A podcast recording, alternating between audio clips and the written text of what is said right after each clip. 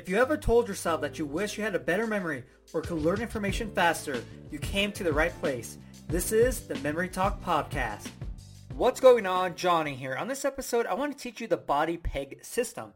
Now for me, this is more of a peg system than a memory palace because you could consider it a memory palace since you're using locations on your body. So how the body peg system works is that you use body parts, your own body parts, as a way to store information. So let's say your head is one body part and you need to remember to buy a lock. Create a story between the lock and your head. Maybe maybe you see yourself locking your brain up. And so when, when you're in the store, you're like, oh yeah, I put my grocery list on my body, or my shopping list, I should say, on my body. Okay, my head was the first place, head, saw myself locking my brain. I need to buy a lock. And so you're just using your body as locations, but it always goes with you, right? Wherever you go, your body body's going with you. So that's what's really cool about the body peg system. You always have locations ready. But here's the thing. To me, I would never memorize more complex information using the body peg system just because of how limiting it is. Just think about it. How would you put the constitution on your body?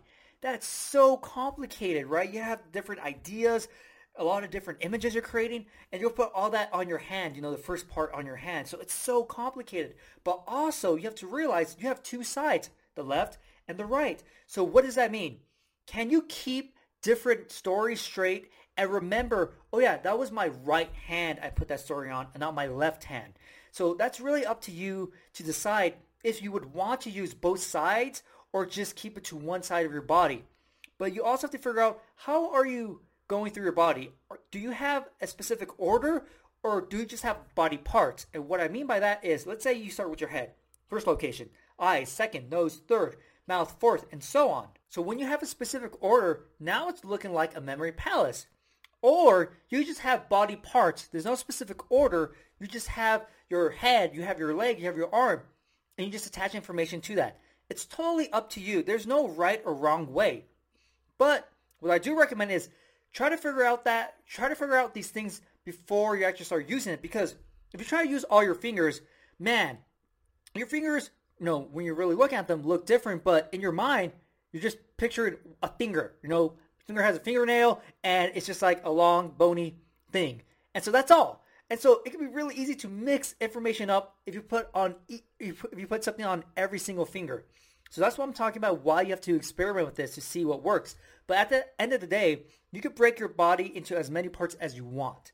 You just have to be comfortable with the different body parts and how much information you can store on each one. Like I said, for me personally, I would only stick to, you know, kind of list items because I think that's quicker and it just fits perfectly with the peg, the body peg system. So there you go. Now you have this memory technique that you always have with you and you can always pull it out whenever you need it. If you want to learn more memory techniques, get your free memory program. A link is going to be in the episode description and the podcast description. Also, if you haven't subscribed to my podcast yet, subscribe, share it with everyone, and if you have a minute, I would greatly appreciate it if you left me a review. Hopefully, you enjoyed this episode, and I'll see you next time.